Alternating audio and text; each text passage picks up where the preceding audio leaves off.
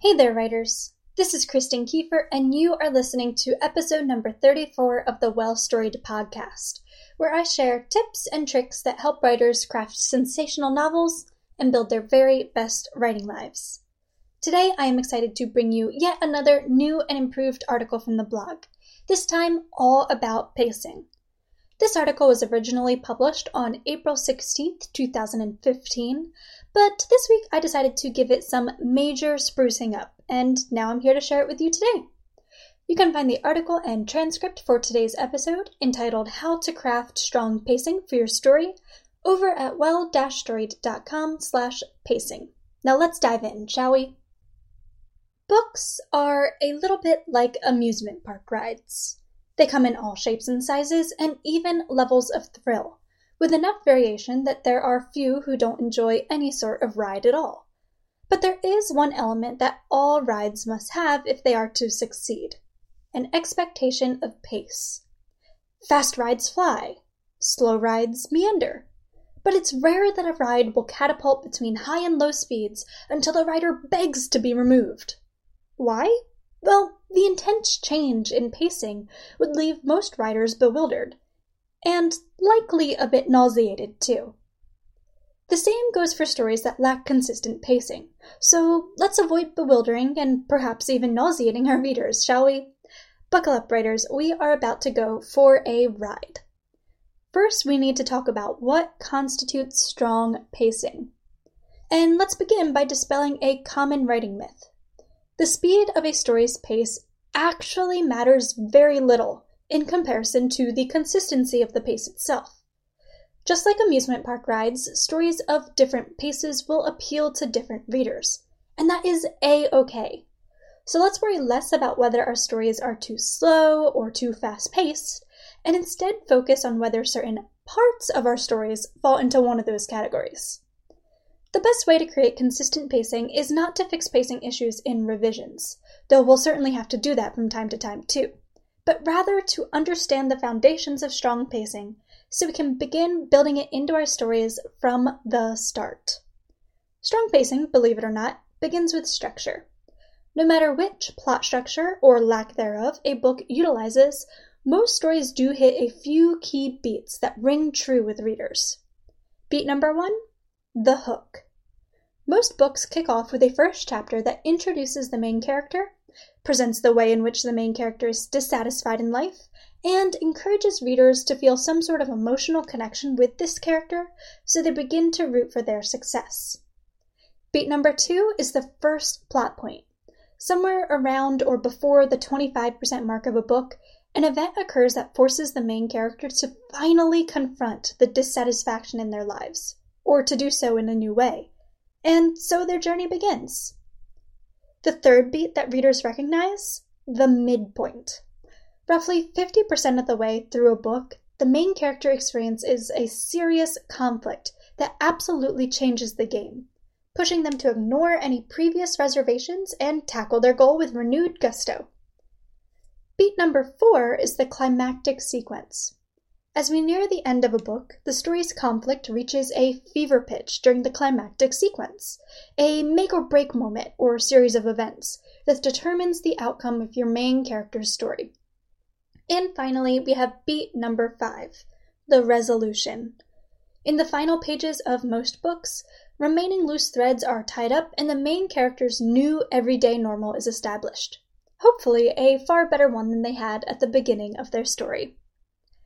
These five story beats are so common across all storytelling mediums that books that lack them often seem off kilter. Or should I say, off beat. By therefore employing each of these major beats in your own stories, you'll lay the groundwork for strong, consistent pacing. But what about all the chapters between those beats? How can we ensure that readers stay interested long enough to reach them? Let's talk about throwing the Emperor off his groove, shall we?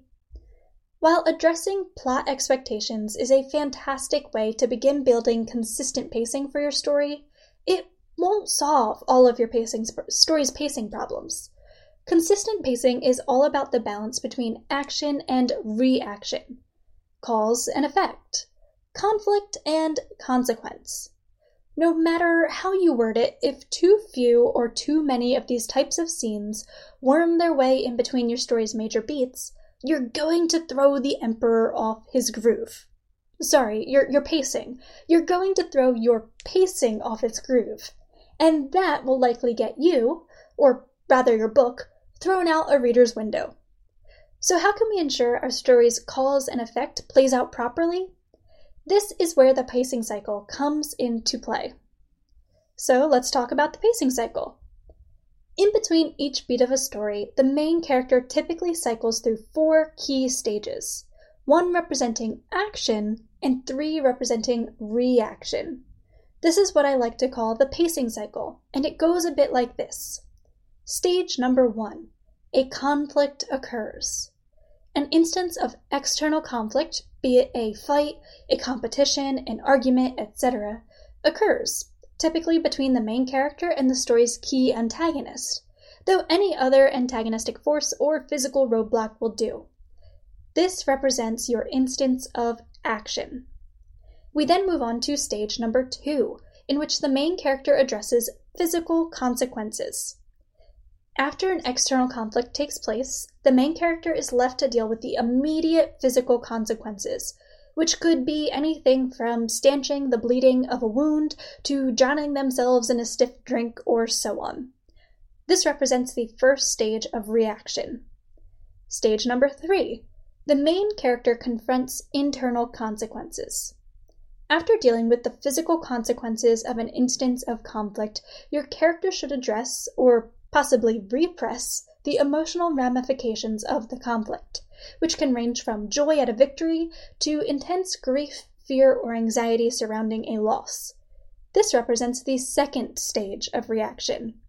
And finally, we move on to the fourth stage of the pacing cycle. The main character accepts their new reality. It's only after dealing with both the physical and emotional consequences of the conflict that the main character is able to accept how the conflict has changed their lives and resolve to push forward despite or because of it. This represents the final stage of reaction. After a character has accepted their new reality, the pacing cycle repeats itself with the next instance of conflict. In some cases, these moments may overlap or interact, and that is all right. The key lies in giving your characters, and thus your readers, the opportunity to properly address each moment of conflict and consequence throughout your story. Bonus tip Some writers find it helpful to maintain a relatively consistent word count during each cycle in their story. For example, if you wrote 4,000 words between your story's first two plot points, you may find it helpful to write roughly 3,500 to 4,500 words between the next two conflicts to ensure consistent pacing. This is certainly not a hard and fast rule, but this kind of structure can provide a bit of consolation to writers who struggle with consistency and often fear that they're throwing their story out of whack. But is there ever a time to break the pacing cycle? And your story's consistent pacing with it? Let's talk about that. When to break the pacing cycle.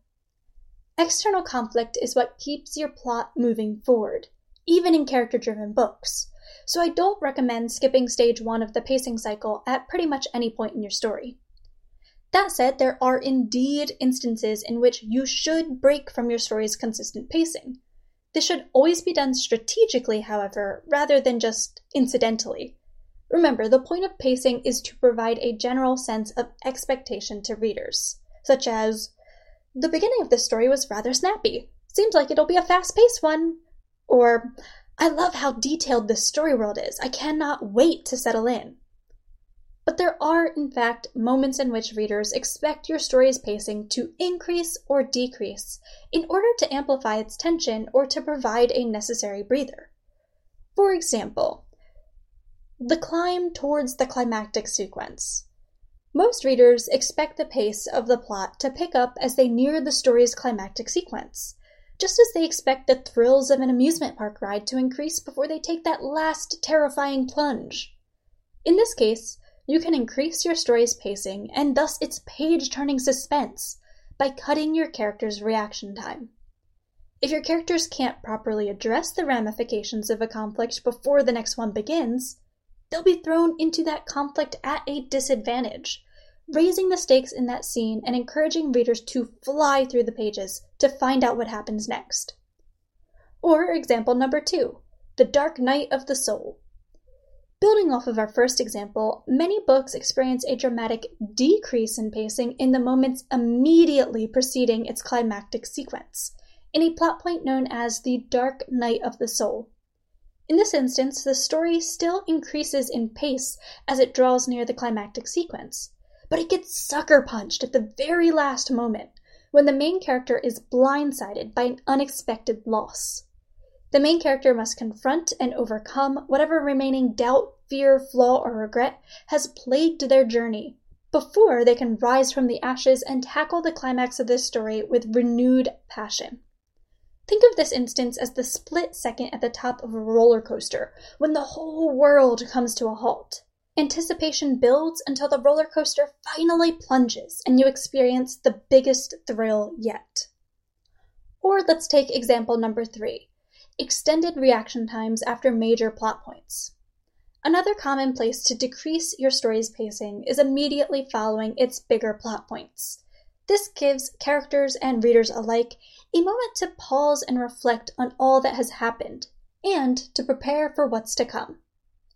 If there are moments in your story where you feel like the plot or its characters could benefit from more or less action, don't be afraid to play around with the pacing cycle adjusting, or even cutting one or more of its stages. Just ensure that you're doing so with intentionality rather than a lack thereof, and you'll be the emperor of the groove your story needs.